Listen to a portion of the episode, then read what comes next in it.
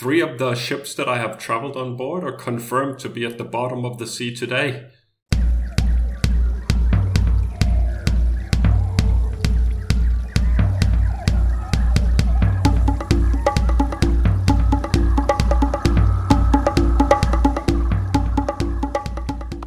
Hello, hi, hey, hey, hey, hello.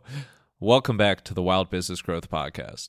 This is your place to hear from a new entrepreneur every single Wednesday morning who's turning wild ideas into wild growth. I'm your host, Max Brandstetter, founder and podcast producer of Max Podcasting. And you can email me at max at maxpodcasting dot com to save time with your high-quality podcast. This is episode two fifty-six, and today's guest is Thor Pedersen.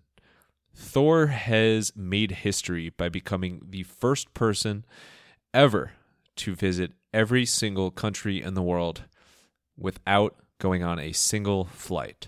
That's two hundred three countries. He did it in just under ten years, and he has the stories and memories to last a lifetime, and uh, that's what he's here to share with us today. In this episode, we talk all aspects of his journey, including preparation, what made him decide to do it in the first place, the most memorable moments from his incredible journey, how it changed him, what he thinks of the world, and some crazy, crazy, good, good, good questions submitted by you, wild listeners. It is Thor. Enjoy the show.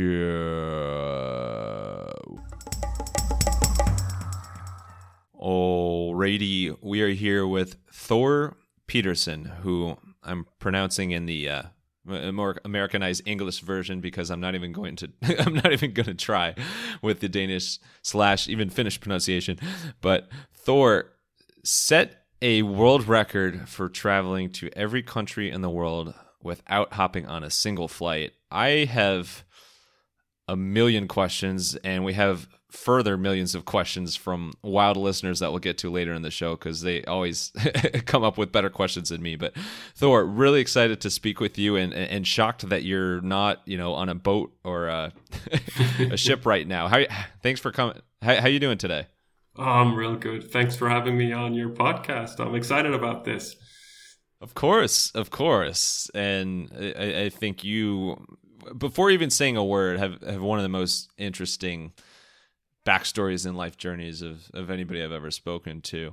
Uh, well, the, the biggest question I'm wondering about first is, how exhausted are you from all your travels?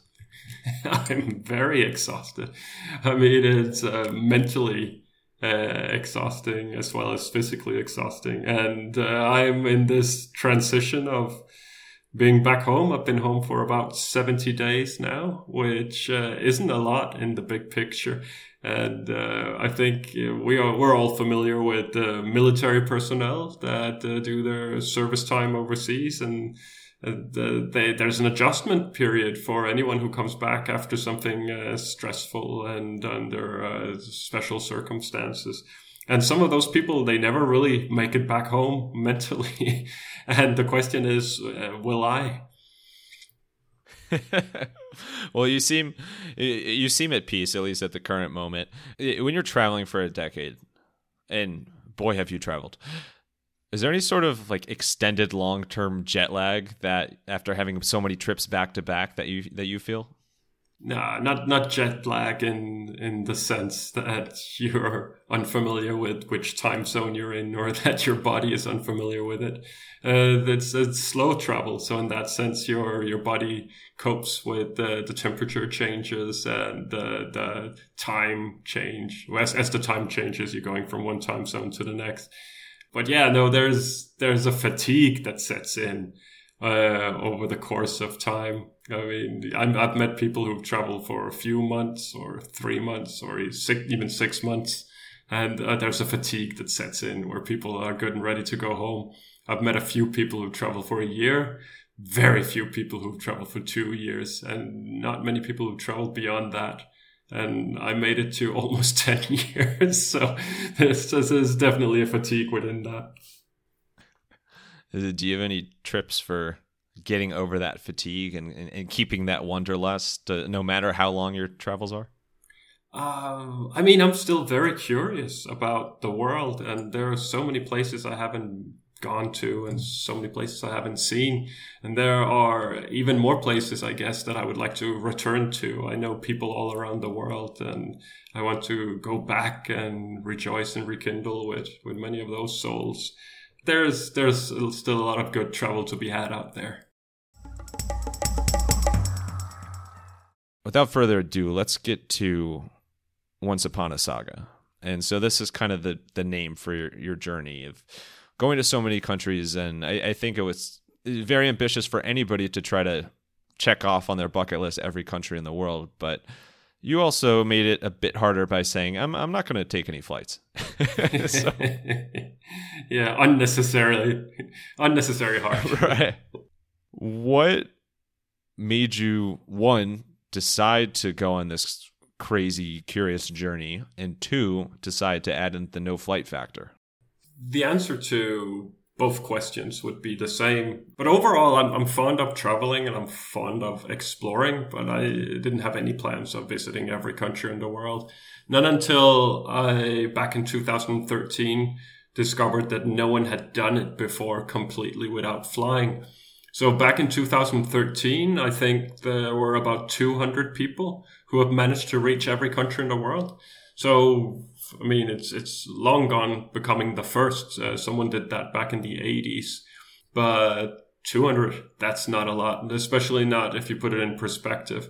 Uh, more than five hundred fifty people have been to space. More than six thousand people have been on top of Everest. So two hundred people is really not a lot. No one had, however, uh, managed to accomplish it completely without flying. And I thought that was significant, and I eventually took the task upon myself to do so. And uh, I thought I would be able to do it in three and a half, maybe four years.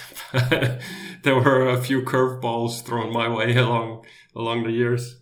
What was the moment that made the difference from this just being a fun thought to, no, I'm actually going to start planning and start getting serious about this journey?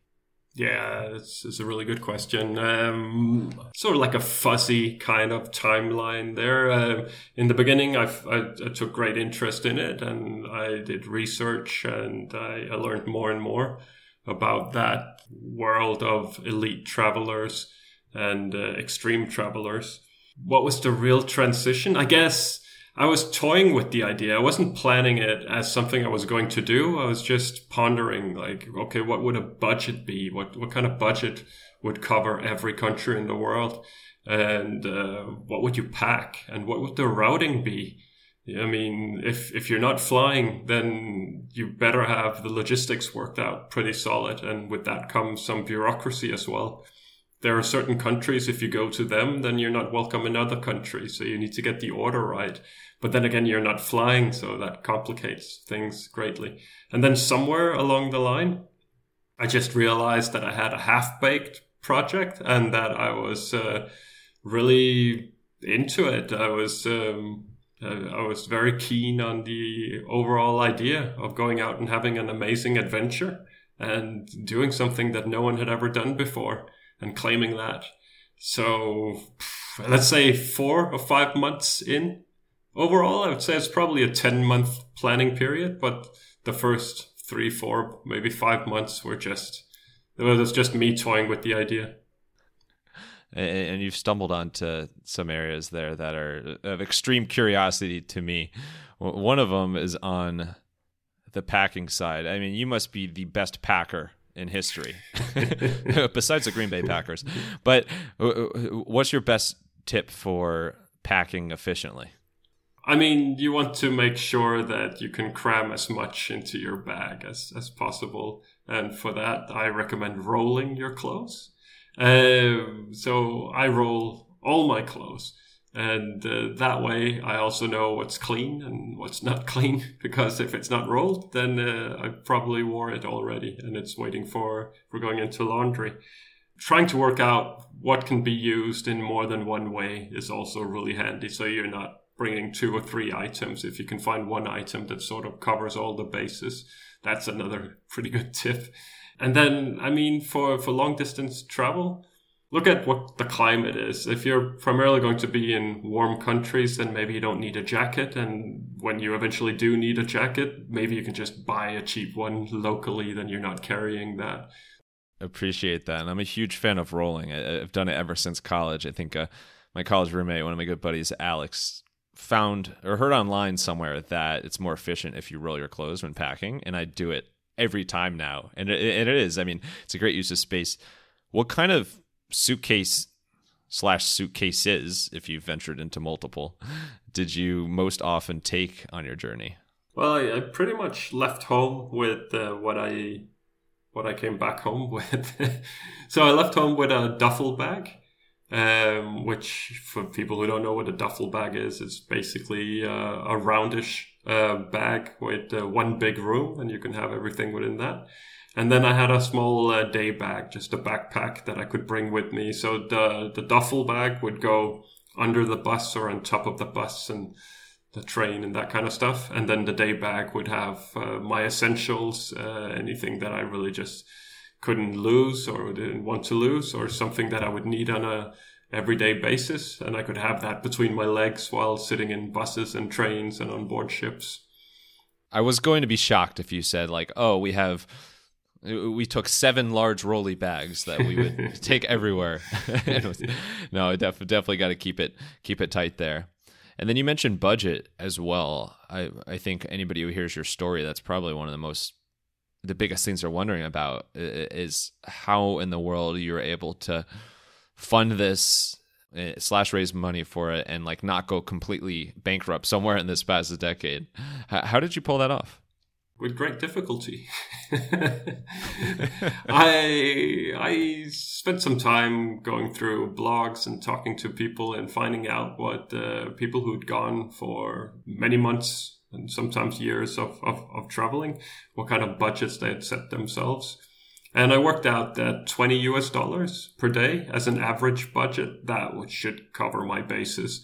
So that would cover transportation, accommodation, meals, and visas. Those four elements within twenty dollars a day. But then some days I wouldn't spend any money whatsoever. Or some days I'd just spend eight or twelve dollars or ten dollars, who knows. Other days I would have to buy a visa and it would run me one hundred fifty U S dollars. So a bit of up and down. So where was that money going to come from? Well, I didn't want to pay for this project.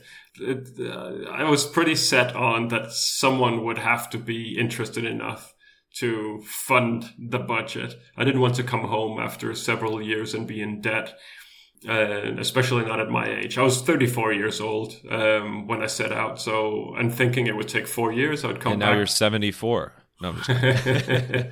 Yes, no, no, seventy-six. Uh, so, so I thought I'd be back when I was thirty-eight, and I thought that was not a good age to come back home and be in debt. So really, I, I figured something that size and something uh, that interesting uh, that should be able to draw in sponsors or partners. And um, very quickly, I found Ross Engineering. And Ross Engineering uh, is a Danish company with focus on geothermal energy, so sustainable energy. And they thought it was a crazy idea. And it was so crazy they had to be a part of it. So I left home and uh, had them backing me. But then unfortunately, a couple of years in, they, uh, they they couldn't back me financially anymore. They had to hold on to their finances. It was difficult times. The oil prices were real low, and that was sort of changing the market for them. So uh, I had to work something out. And I started spending my own money, and I spent all of it. And I did a crowdfunding campaign, and uh, people, they started donating. And I did a little bit of work along the way. And then eventually Ross Engineering came back on again. So it's really been a mix of corporate sponsorship and uh, self-funding and donations. So you, you've learned a ton now. It's like you could have a whole separate career in uh, fundraising or maybe just entrepreneurship in general, because you know how to how, how to survive and how to raise money in that in that world. Yeah, I'm curious about. Um, well, I'm, I'm endlessly curious, uh, as you are, but really curious about your planning phase for this. So, like, you know, you need to get to every country in the world. I don't know if there's like a best route to do that. Like, how how did you decide like what countries slash continents you would hit first and and go from there? Yeah, that's a good question as well. I I was looking at the map and trying to work out what made sense. And I knew that I wanted to leave the Pacific Ocean towards the end because it consists of a lot of small island nations and vast distance in between. There would be no ferry connections, so there would be no easy access uh, by buying a ticket and, and reaching those destinations. So my theory was that towards the end of the project, I would have the largest uh, amount of attention, both through media and uh, social media, but also that it would provide incentive. That if you go to someone and say, I really need to get on a ship to go to island X, then uh, and they'll say, okay, how far down the line are you? And they say, I've been to eight countries already. They go like, oh, get out of here. But if, if you say, I have eight countries left, I've been to a hundred and, and something countries, then I think there's a higher likelihood that people, they would step in and say, okay, let's get you to the last few countries. I can help out. I know somebody. So the Pacific towards the end, I'm from Denmark. That's in the north of Europe, uh, open borders and uh, small countries and really good logistics. So I decided, well, I was going to do the, the bigger part of Europe to begin with. And then I was going to go northwest across the Atlantic Ocean and get to North America, which I figure is pretty much similar in many ways in terms of culture. And uh, I know the language, so that's helpful. And then I'd been to Central America before, so I figured, okay, well, then Central America will lead me into South America. I'd never been to South America before. And then once I'm done with South America, then the Caribbean. And then the Caribbean would be a precursor for the Pacific. It would give me some idea about trying to find vessels and, and do the island hopping thing. And uh, yeah, that, that wasn't easy at all, but uh, it was a lot easier than the Pacific, that's for sure. And uh, eventually I was done with uh, the Western Hemisphere, you know. So then come east again over the Atlantic and get into Africa. And then Africa holds more than twenty-five percent of the world's countries. Africa has fifty-four countries. So starting in Northwest Africa and then doing West Africa, and that connects down to Central Africa and South Africa and East Africa. And then there are some island nations in the Indian Ocean, and come back into East Africa and head up to North Africa. Finish the African continent, then back in Europe, finish off the eastern part of Europe, which brings me into the Middle East. And then clock the countries within the Middle East, and Middle East is a part of Asia, so just continue through Central Asia, and Central Asia ties it over to East Asia, and then into Southeast Asia, and Southeast Asia eventually spat me out into the South Pacific, and then South Pacific, North Pacific, and then my plan was to finish off with New Zealand, Australia, Sri Lanka, and Maldives. But then, of course, we had a global pandemic, and it changed the order of uh, the remaining island nations.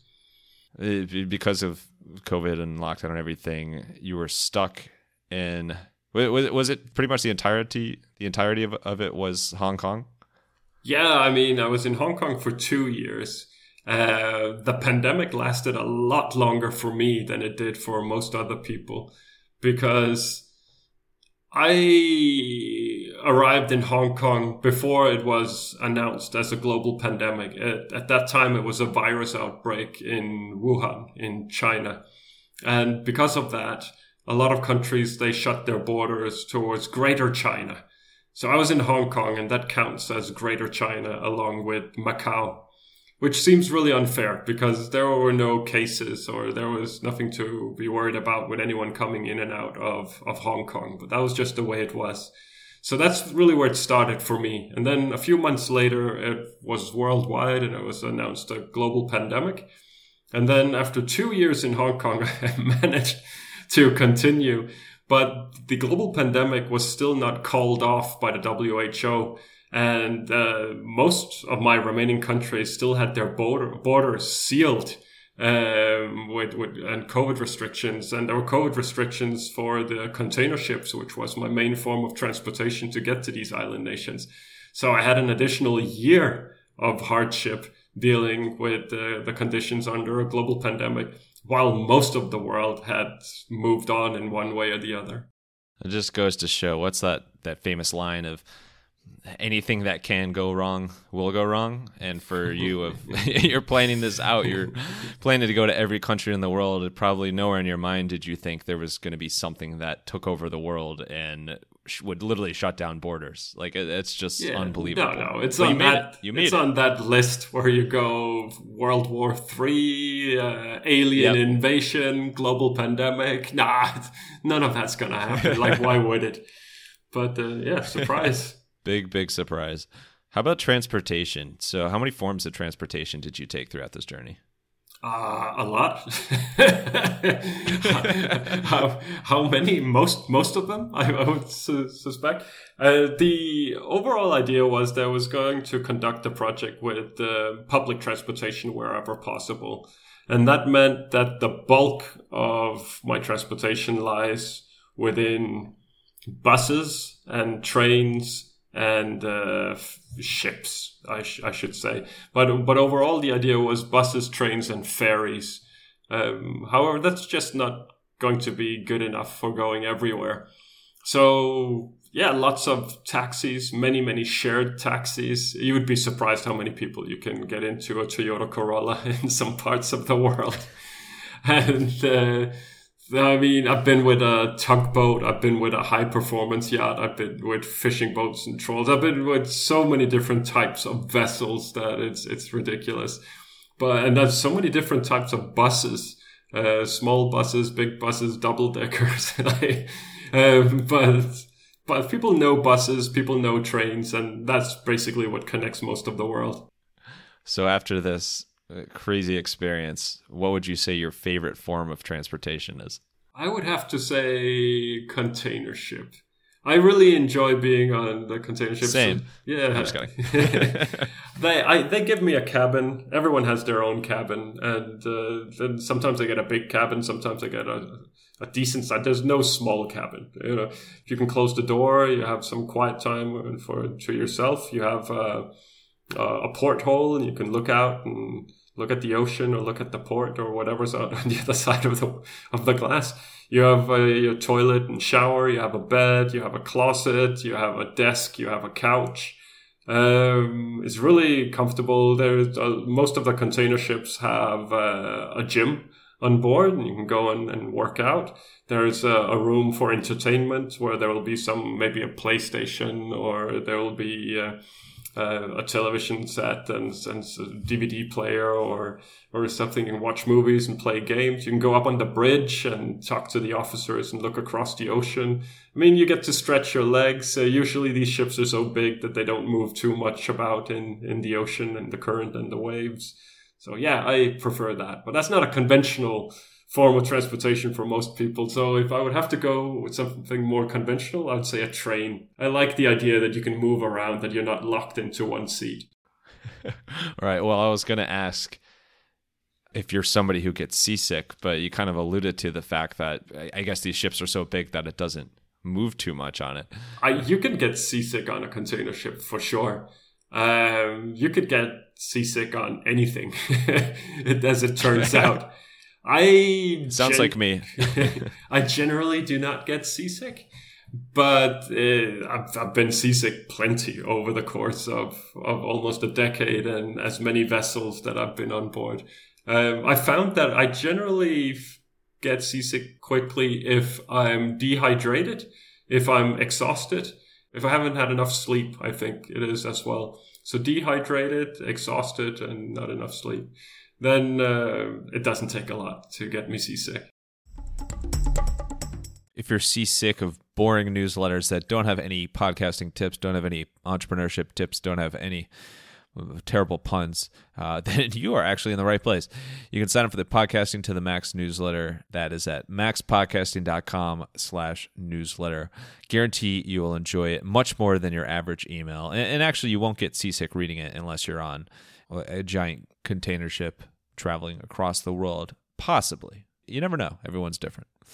You can sign up at max podcasting dot com slash newsletter. You get a helpful podcast editing freebie for doing that as well. Now, let's get to some more amazing facts about how in the world, literally in the world, Thor pulled this off, as well as groovy questions submitted by wild listeners. There's another element of all this, which I think might be the most difficult or difficult to believe, is that you're married and you you did this all long distance with yeah. your wife. How did that work? It worked really well. I mean, I'm unsure if I could have done this if I didn't have her in my life. Uh, she's my anchor, and uh, she ties me to the ground and to Denmark. And uh, she's been a tremendous support. I mean, it's been really lonely, and uh, I've been misunderstood a lot as I went from one country to the next. Um, I think the overall concept of what I did is just so hard for most people to grasp. It, it takes a lot of time for most people to sort of understand the accomplishment. Um, so I've had her, and I've had her support, and I've had her love, and that's been really, really important to me. Uh, obviously, long-distance relationships. I don't know how obvious that is, but I think people who've been in long-distance relationships, they know it's it's not always easy. It's it's a lot easier when you can be in the same room and you can... You can read each other and read the room, as the expression goes. I mean, when you're on a screen or or just audio, uh, things become a little little tougher. And uh, the distance, not being able to give each other a hug or hold hands and that kind of stuff, uh, can can make it really, really rough, especially as as time goes on. But I think we're good at it, and we were good at it, and uh, now we're back together, and we somehow find that in spite of the distance, we grew closer together. Yeah, that's that's really nice. And you hear, I mean, especially here in in the States, you hear about long distance relationships where if you know a couple lives a couple hours away from each other, like that becomes really tough on the day to day. And in your case, you might be all the way around the world, you know, for for months, years at a time. Um, so it's it's a really tough thing, but it's also really uplifting to hear that, you know, like you, it's because of her that you're able to keep pushing on, and that you guys, you know, w- worked out great and, and, and powered through that. If you were to look back and start all over again, which I... I mean, I'm exhausted just thinking of that. I can't even imagine how exhausted you are to be like, yeah, to to start over from scratch. But what would you do differently if you were embarking on this from day one? I wouldn't do it. I wouldn't do it. I I'd, I'd turn around and go, nope. Go home and unpack my bags. Uh, but that, I mean, that's with the knowledge that I have today that it would take me almost a decade. And that my life would be at risk several times, and that it wouldn't be as enjoyable as it might seem on the preface of it all, and that there would be a tremendous amount of work. I mean, a normal working week for a lot of people is uh, somewhere around forty hours. This project was probably never really less than sixty hours a week, and sometimes way above one hundred hours. And then people might scratch the, their head and go like, work? Like, what kind of work? Well, you you you have to do research everywhere you go. You have no idea uh, when you come to a new country um, if, if you can get on a bus or a train, or where you get your ticket, or how you get a SIM card in a new country and how you install it, where you're going to sleep, where you're going to eat, especially when you're on a budget. You can't just eat or sleep anywhere. And uh, you know, I met with the Red Cross in every country around the world, so get in touch with them and find my way to their address, sit down, have a meeting, then observe and learn something and write up a story, uh, run social media. So, I mean, most people alive today have some sort of social media, but they have social media for pleasure. So they bake a cake and then they'll upload that, or they go traveling and they'll upload that. It is different when you have uh, tens of thousands of followers. Then social media eventually becomes a job. You, you're feeding content. You're trying to keep this audience uh, happy and, and interested in what you're doing. But it's also a platform to promote uh, project partners, and there's some expectations for that. I mean, getting all the visas and securing everything you need to do throughout that. That was a lot, a lot, a lot of work. And I didn't know that. I, I suspect a lot of people uh, listening in to our conversation now wouldn't be aware of, of that. It was essentially leaving home saying that it was ninety-nine percent adventure and one percent work. But then many of the things that seemed to be adventure in the beginning turned into work over time. So after a couple of years, it was ninety-nine percent work and one percent adventure. And then it continued for almost another eight years. Um, yeah, no, I, I definitely wouldn't do it. But the, there's um, there's a, a paradox within it, because I do not want to be without the knowledge that I have today because of what I spent the last decade doing. And I, I also don't want to be without the accomplishment. I'm very happy with who I am today and uh, and what I've learned and how I've developed as, as a human being. So you don't get that without doing what I just did, or I, I wouldn't get that without doing what I just did. So that's the paradox. I don't want to do it, but I'm happy with the results uh, that I got out of it. But I do understand your question. So to, to go back to your question, like what, like, okay. So knowing what I know now, and if I had to do it again, what would make it easier? I, I think uh, getting SIM cards for every country would make it so much easier. The first couple of years I was uh, trying to find Wi-Fi and, and trying to save the cost of a SIM card. And reality is that you can get SIM cards, especially today, you can get them so cheap. You easily get uh, like five gigabytes and, and a SIM card for just a few dollars in many countries. So just do that, and that would make everything so much easier. And then I would uh, have left home with a laptop and not with an iPad. Back in two thousand thirteen, the iPad was a sort of a new thing. And it just seemed like a really, really good idea. It was small and lightweight, and uh, you could do a lot of things on, on an iPad or on a tablet. But the uh, reality with the workload was just that I, I needed a laptop. It was so much easier in terms of, of getting so many things done.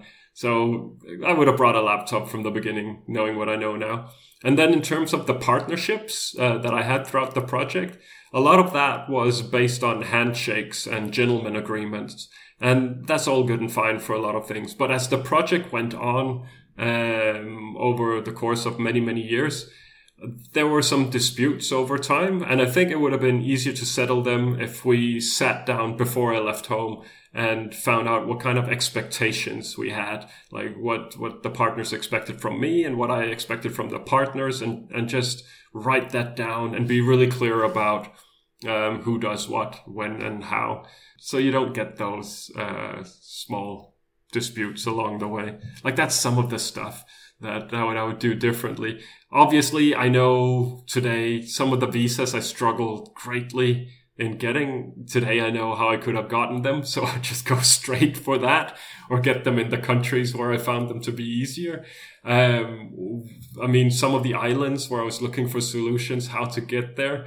Today I know how I did that, so I, I wouldn't spend weeks or months trying to work it out. I'd just go to where I found the solution. So this would take you like three weeks to just knock out every country at this point. Yeah, yeah, yeah. You have all the knowledge.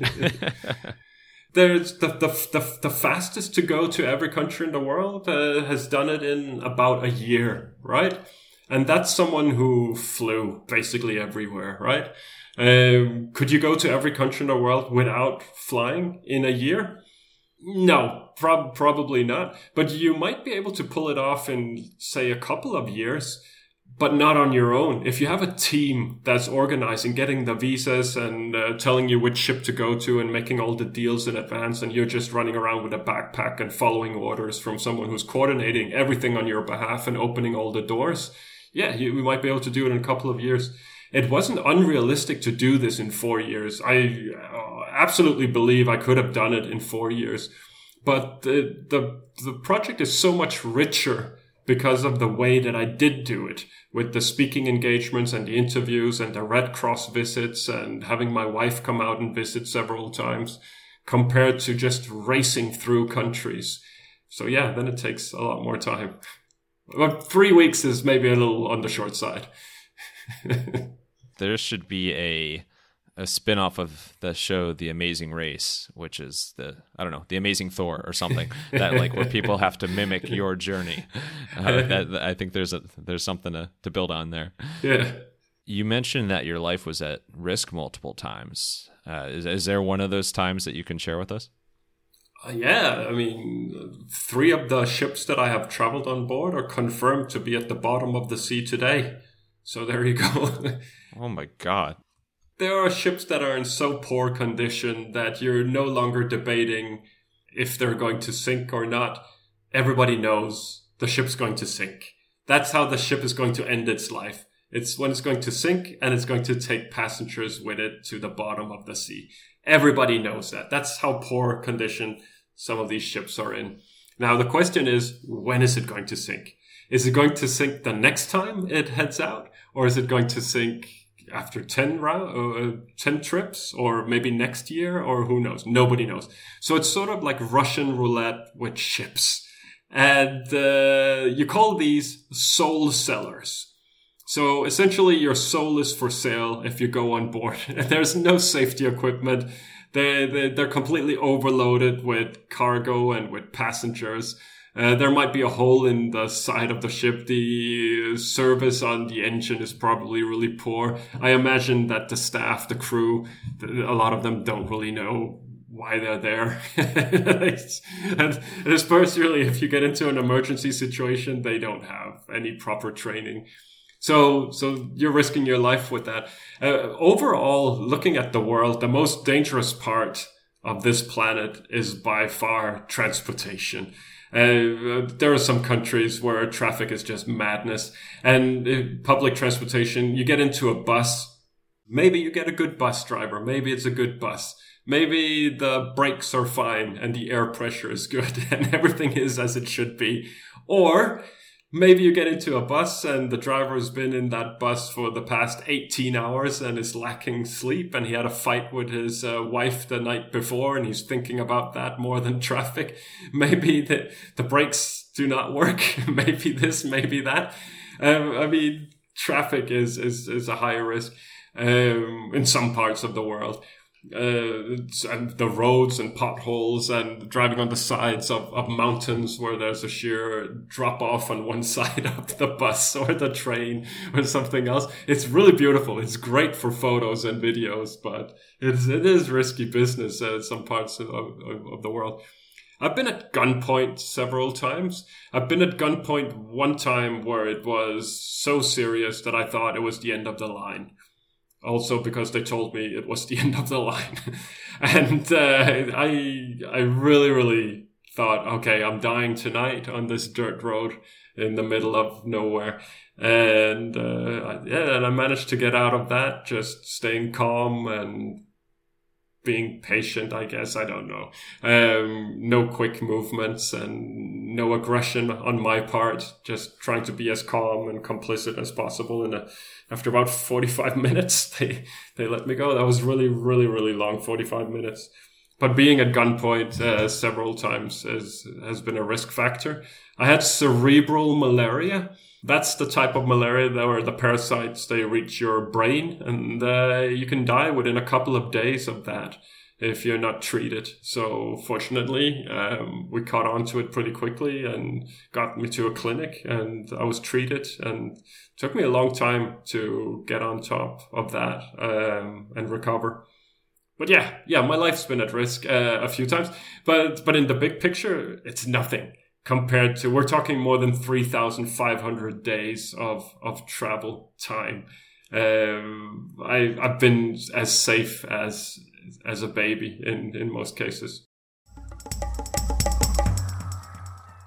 So as if you haven't been through enough, let's wrap up. We'll use the remainder of this time for some, some rapid-fire Q and A. And this is a special edition because we have questions submitted by wild listeners. So you ready for it? You up for the yeah. challenge? Yeah, let's go. All right, let's get wild. And so uh, as I alluded to, so these are submitted by people who are fans of the show as well as connect on social media. And uh, thank you, everybody who submitted questions. It's just blown away by the outpour of questions submitted, and I'm sure still getting questions uh, submitted throughout this interview. So sorry if we didn't get to everybody, but we'll run through a bunch of them here. So this first one's from Kristen O'Brien, who asks, which country had the best food? Uh, for me, I would say Italy. And uh, Italy is a very large Mediter- Mediterranean country. So it's not just pasta and pizza, which can also be good, but it's really good meat and really good fish and great vegetables and fruit as well. I like Italy. But yeah, plenty of good food countries. It's so good. Yeah, I could eat Italian food all the time. Kareem Khalil, shout out Yaza Foods, says, which country would you definitely want to go back to one day? Mm, Mongolia. Uh, the reason why is because it's a huge country and it's culturally diverse and different from where I come from. And I was there in the winter time and I was struggling greatly with both logistics and bureaucracy at the same time. So almost my entire visit was consumed with logistics and bureaucracy, and I really didn't get to explore such an interesting country to the level that I really wanted to. Just you saying the terms logistics and bureaucracy like makes me want to go take a nap. Like I'm I'm worn out just hearing that. All right. Angie Kauger, shout out Custard Sand, asks, were you ever in a country that you were afraid in? Yeah. Um, several countries. Um, I ended up having good experiences and meeting nice people and coming out a much richer person than when I went in. But I'd say, uh, I mean, there were yeah, several. There was Yemen. Yemen is an extraordinarily beautiful and interesting and, and rich in history and culture, but it's also a very complex country these days. So I, Yemen and South Sudan, especially at the time when I went into South Sudan, it was really hairy. Uh, I met some wonderful people and I had a good time and I saw some beauty, but I was scared when I was there. Uh, Venezuela. Uh, Venezuela is one of my, uh, it's on the list of one of the most beautiful countries I've ever been to. And it's interesting and people are friendly. And I ended up having a brilliant time, but I was warned about going to Venezuela and uh, for good reason. I just didn't experience anything bad while I was there. And then Brooke Kalafi and Rob Matson both asked a pretty similar question, so I'll, I grouped them together. But what's the number one commonality or, or similarity that you see across all people and cultures? We're driven towards the same things. Uh, people, they react to music. People love music. Uh, people, they love good food. And they spend a lot of time with family and sports. Uh, these are the things that most people, they, they spend on games, games, sports, music, family, school, education, work. Uh, you know, that's who we are all around the world in different forms. Yes, but it, overall, it's, it's the same. And then Cesar Romero, he, he labeled this as an impossible question. So good luck. But which country is your favorite? Whichever country you're from. And I'm, I'm capable of explaining why. Because I went to every country in the world trying to promote every country in the world as if it was the best country in the world. And that forced me to look for what was good and what was interesting and uh, what was unique about each individual. So I get in trouble if I'm sitting together with someone from Finland and someone from China and someone from Canada and someone says, what's your favorite country? But, but overall, whichever country you're from, that's my favorite country. Congratulations. Thank you. I, I happen to agree. No, I, I think you made the impossible question possible. So that's a good one. And then we have a couple more that these are from my family, actually, some cousins. So Mel Taylor asks, what foreign language was the most helpful in your travels? Or do you wish that you knew because it would have been very valuable? It would have been good to know Russian. Um, I speak English fairly well, and uh, I, I would say I would say very well. Yeah. Well, thank you. That's truly an international language, and you will find people in every country, every country in the world who speaks English. Sometimes it's a lot of people, sometimes it's not a lot of people, but there's always someone who speaks English. And uh, I speak German. I have good and bad days. So for for German, sometimes I feel like, oh, I'm really good at German, and sometimes I feel like ah, but but I can get by speaking German, and it's been helpful around the world. Not as helpful as English at all. I speak a bit of French and a bit of Spanish, and uh, I would love to know those languages to the full extent, because my conversations would have been so much richer than just asking for where's the bus terminal and I need a place to sleep. But with Russian, when especially in Central Africa, so the main thing about languages is that a lot of countries have their own language. Um, like in Denmark, we speak Danish, and in Germany, they speak German. But in Denmark, we have our international language, which is English. And then we can, they teach us in school, and we can travel around the world and speak to people in, in English. And the Germans would do the same. So a lot of the time it would be easier for Danes and Germans to speak English together, right? Now, the go-to international language for most countries around the world is English. But when you go to Central Europe, the, they have their local language. So in, in Kazakhstan, they speak Kazakh. And then their international language uh, might be Russian. And then they have uh, a couple of hundred million people they can speak with because they speak Russian as their secondary language. But I don't speak Kazakh and I don't speak Russian. And then I'm a little stuffed. Um, but no, no, they're really good at English uh, in, in Kazakhstan as well. But then you have Tajikistan and Kyrgyzstan, and uh, then and they speak their own languages, and they speak Russian. And I was kind of stumped with some of the most simple questions, like where is this and how do I that? And you just don't have any words to get anywhere. It's clear from your travels that you know how to correctly pronounce every country's name too, which I think a vast majority of people would not be able to do. Samoa is a good one, by the way. So Samoa, you read it, you say Samoa, but it's Samoa, Samoa. Or Kiribati, Kiribati is spelled Kiribati, but it's pronounced Kiribati. There are several countries like that. Oh my God. That's a, you could teach a whole college course on just pronouncing co- uh, country names. I almost said college names. And then last one, Amber Goddard asks, what's your best memory from this?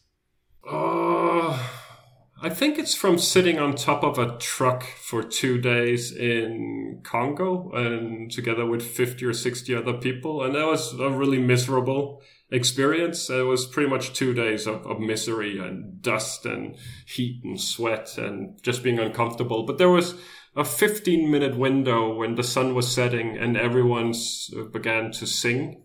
And it was such a beautiful song in local language, a beautiful melody. And uh, it was really, truly beautiful with the sun setting in, in this dusty, dusty atmosphere that we were in. So it was just fifteen minutes of magic. I think that's my favorite memory. That's that's really nice. That's really sweet. And I think sometimes uh, like it applies to so many parts of life. It's like if it's a, a challenging time you're going through, or like a just like a real struggle slog through something, like there often are like moments of beauty in that, and they also stand out or you learn from it. Uh, on that note, what is the biggest way that your journey with Once Upon a Saga has changed you? Well, I'm ten years older. that's that's a pretty big that's change. True, but that would have happened anyway. That would happen anyway, but that is a big change. I think I'm much more at peace with who I am. And I think I'm more tolerant as a person. I'm tolerant towards other people. I have much better understanding about why people are upset, or just a range of emotions that people go through in, in everyday life. That uh, understanding that it might not relate to me. It might not be my fault if they're upset or if they're annoyed. It could be something else. Um, having that understanding about people. And then I see the world as a whole. I think we're heading towards trouble because we seem incapable of collaborating and working together across the planet.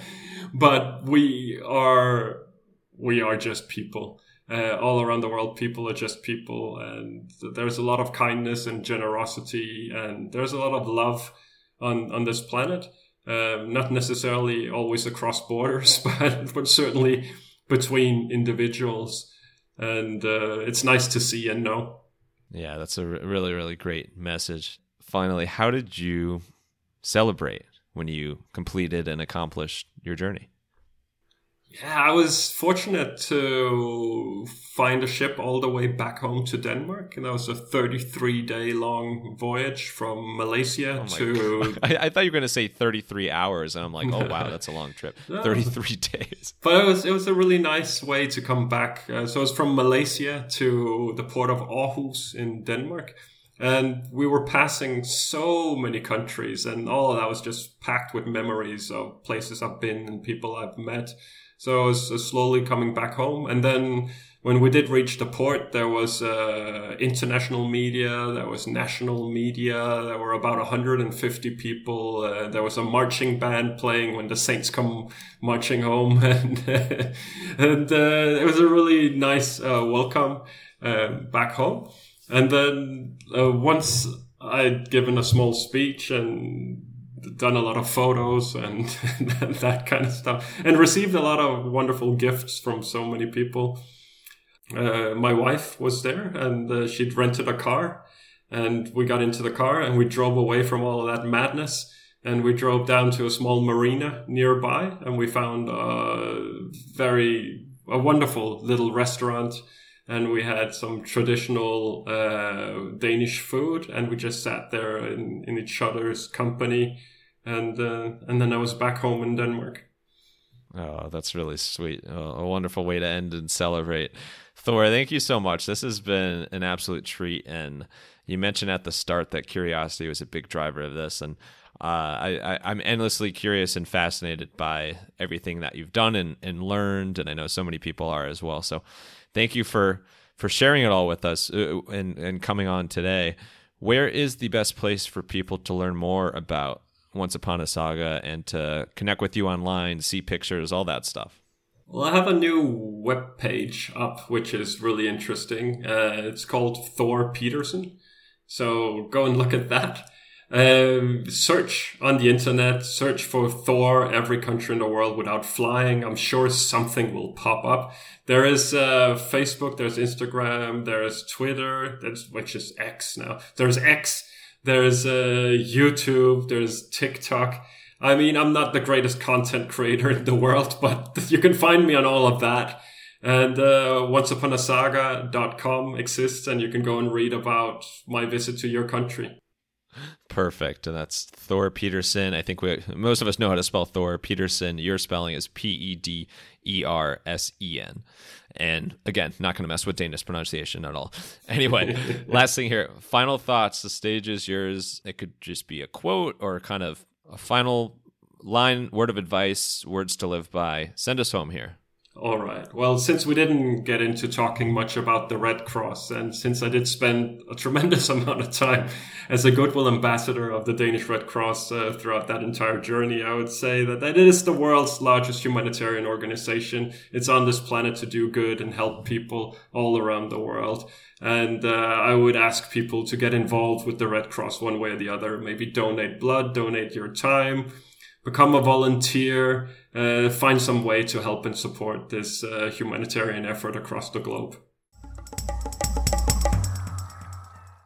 Thank you, Thor, for doing so much good and for sharing your once-in-a-lifetime, I'm sure once-in-a-lifetime journey with us here today. And thank you, Wild listeners, for one, submitting so many awesome questions, and two, listening to the Wild Business Growth Podcast. If you want to hear more wild stories like this one or submit more wildly good questions, you can follow the Wild Business Growth Podcast on your favorite podcast platform. And make sure to tell a friend about the podcast and do good and do some good exploring with them.